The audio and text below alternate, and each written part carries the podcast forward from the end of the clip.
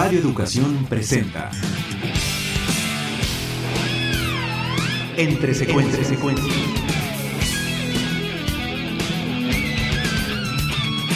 Sucesiones de imágenes que marcan tu vida y que pueblan el inconsciente cinéfilo.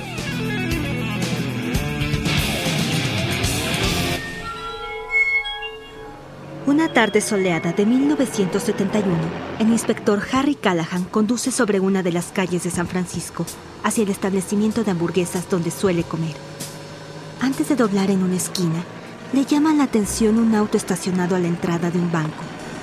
Harry llega al restaurante, aparca y entra tranquilo, como siempre, aunque hambriento y desesperado.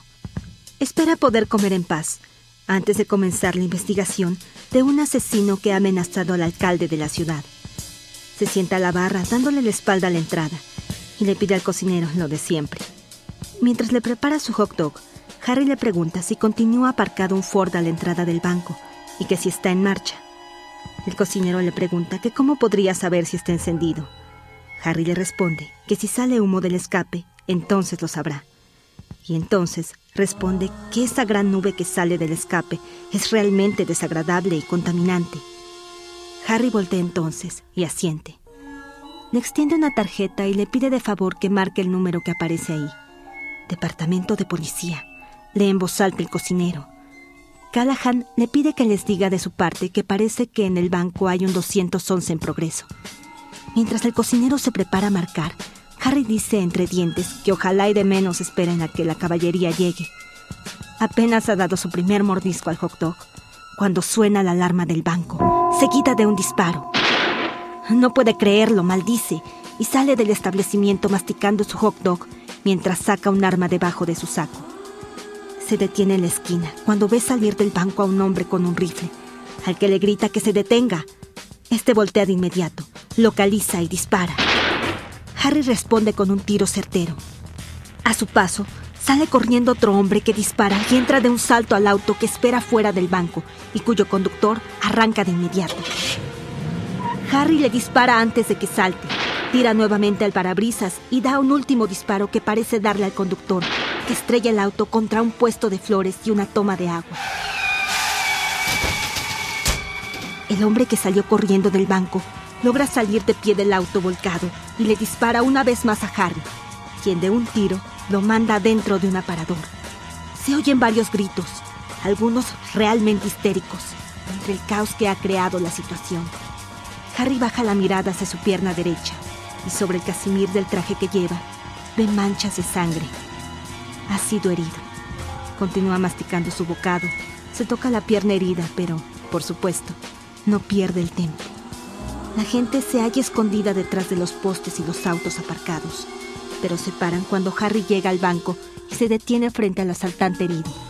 Sobre un charco de sangre y a centímetros de su escopeta, yace el hombre. Hace un ligero movimiento para alcanzarla y Harry le dice que no y le comunica lo siguiente.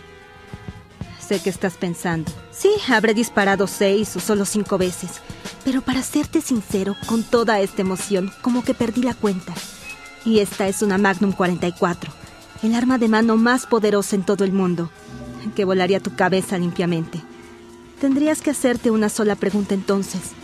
¿Me siento con suerte? Y bien, ¿crees tenerla malviviente? Los ojos del maleante y el cañón del arma de Harry se enfrentan durante segundos eternos.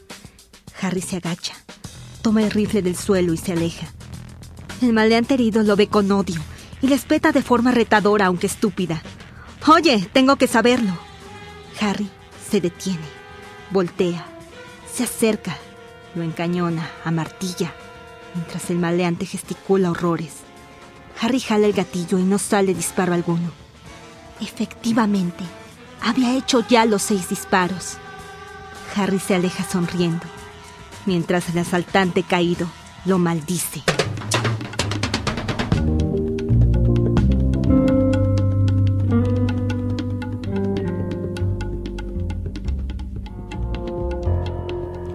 El thriller, el cine policíaco, el film noir estadounidense es uno de los géneros con mayor historia y tradición en el cine. Sus historias de venganza y justicia, además de sus personajes dentro y fuera de la ley, más allá de entretener y aleccionar de cierta forma a sus espectadores, han creado mitos fílmicos, además de héroes y antihéroes generacionales. Actores como Humphrey Bogart, James Cagney, Lee Marvin y hasta Frank Sinatra fueron algunas de las personalidades que le dieron renombre a este género durante los años 40, 50 y 60 del siglo pasado. Sin embargo, con la llegada de los años 70, tras sucesos como la Guerra de Vietnam y Watergate, el cine y su público parecían ya no estar dispuestos a tomarse muy en serio el cine de gángsters y policías de sombrero, que tiraban a mansalva sin sangre de por medio y en donde la ley siempre definía la acción. Es bajo esas circunstancias que surgió Harry el Sucio, filme dirigido en 1971 por Don Siegel y protagonizado por Clint Eastwood en el papel del inspector Harry Callahan. A la distancia, tras 40 años de realizado, no hay duda de que este filme ha sido sobrepasado por los niveles de violencia que actualmente podemos ver en las pantallas de cine. Pero la carga subversiva de un individuo contra el sistema continúa siendo actual y referente inequívoco de las batallas que han sido libradas a través de la pantalla de cine con héroes que transitaron hacia el antiheroísmo y de ahí al llamado vigilantismo, en donde vengadores urbanos toman a la justicia como arma principal para enfrentarse a todo tipo de ampón y de la misma ley que en muchas ocasiones parece cómplice misma de estos individuos. This is about a movie about a couple of killers. Harry Callahan. And a homicidal maniac.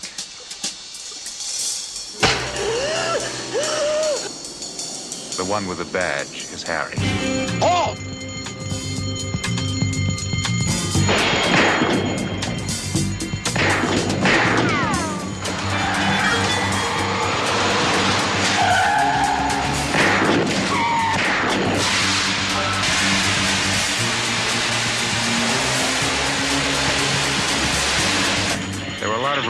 Called him Dirty Harry. And he kept inventing new ones.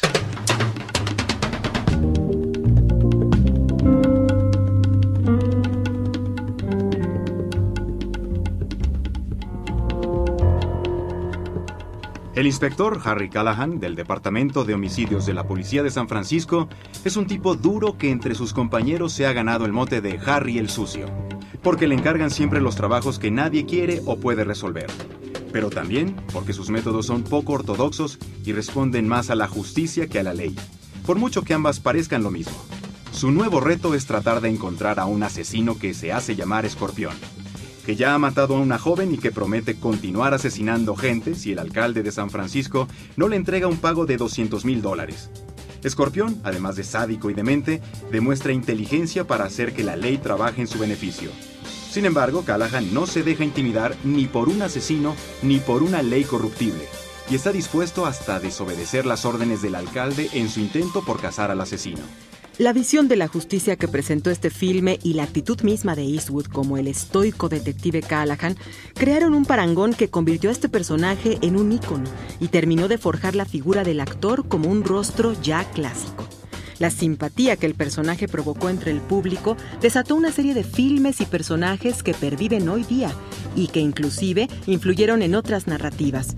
Populares sagas fílmicas como El Vengador Anónimo, Duro de Matar, Arma Mortal y la misma saga protagonizada por el detective Callahan, compuesta por cinco filmes, dan fe de la trascendencia de este personaje, cuyo perfil y actitud ha servido como base de cientos de antihéroes fílmicos vistos desde hace cuatro décadas. El guion en el que se basa este filme fue escrito por Harry Julian y Rita M. Fink. Originalmente fue hecho a la medida de John Wayne, aunque el actor de clásicos westerns se mostró desinteresado al leerlo, pues consideró que el personaje del policía era del tipo de personajes que ya había interpretado en varias ocasiones. De esa forma, el guion se le presentó a Frank Sinatra, quien respondió muy bien a la propuesta e inclusive comenzó a dar entrevistas al respecto. Sin embargo, tuvo un problema con una de sus manos, tuvo que ser operado y de nuevo el proyecto quedó sin protagonista. El guion pasó de productor en productora. Fue retrabajado por John Milus, quien años más tarde escribiría Apocalipsis Now y escribiría y dirigiría la primera versión de Conan el Bárbaro. Y llegó finalmente a manos de Eastwood. Uh, I know what you're thinking. Did he fire six shots or only five? Well, to tell you the truth, in all this excitement, I've kind of lost track myself. But Ian, this is a 44 Magnum, the most powerful handgun in the world, and would blow your head clean off. You've got to ask yourself one question. Do I feel lucky? Well, do you, punk? Esta famosa frase de Harry Callahan, que se citó precisamente al final de la narración que abrió la emisión de hoy de esta serie, es una de las líneas más famosas y citadas en la historia del cine. Escrita por Milius para Eastwood en especial, sumariza claramente la filosofía de Callahan quien no se detendrá ante nada para aplicar justicia, además de que se trata de una sentencia que de manera sobresaliente permite a Eastwood el trazo del personaje, tomando en cuenta que se trata de un actor de pocas palabras y mirada penetrante. Curiosamente, ya con Eastwood, la historia pasó de desarrollarse en Seattle a San Francisco, sin que tuviera que ver el hecho de que el actor nació en esa ciudad de calles en zigzag. Milius terminó de construir el especial perfil del personaje basándose en un policía angelino que, según contaba, cuando le disparaba a los maleantes no se preocupaba demasiado por dejarlos con vida para juzgarlos y que fueran a la cárcel. Así, el inolvidable Harry Callahan y su inseparable Magnum 44 fueron tomando forma y crearon todo un concepto que pareció responder a la necesidad de justicia que tenía todo ciudadano de toda gran urbe. La contraparte para Eastwood y Callahan no es poca cosa. Andrew Robinson, actor de teatro, fue llamado por el director del filme Don Siegel porque quería una cara de ángel para interpretar a un asesino. De esa forma, Robinson realizó su debut en el cine prestándole el rostro al homicida conocido como Escorpión y que se basó de cierta forma en el asesino real que firmó como Zodiaco durante un caso muy sonado durante los años 60. La demencia que Robinson le inyectó a Escorpión es también uno de los puntos sobresalientes del filme, pues la intensidad del antihéroe interpretado por Eastwood encontró un contrincante extraordinario en el construido por Robinson, un ser que mostró un nivel de sadismo y violencia difícilmente visto en el cine hasta ese momento, y que continúa siendo uno de los más enloquecidos en la historia del cine.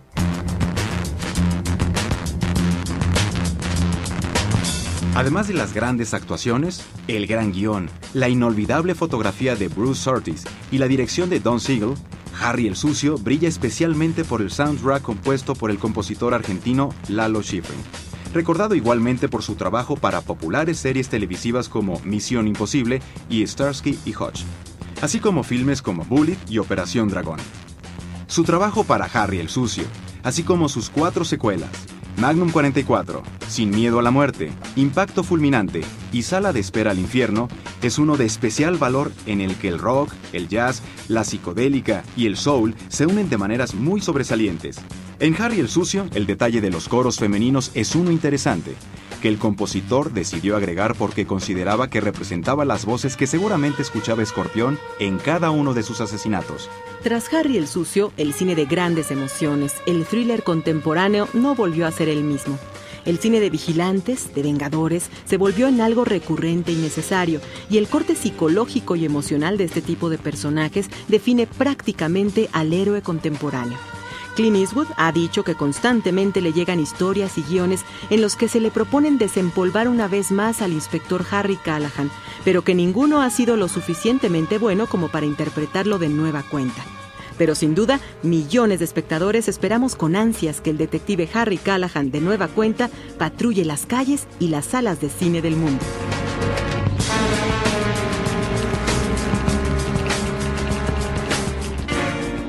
Recuerda que puedes volver a escuchar este programa en el micrositio de Entre Secuencias del portal www.radioeducacion.edu.mx. Ahí también recibiremos tus comentarios sobre esta serie.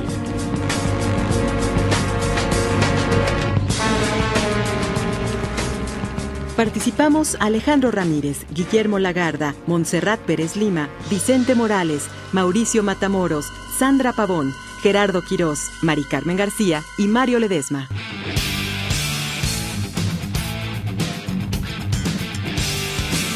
Radio Educación presentó Entre secuencias.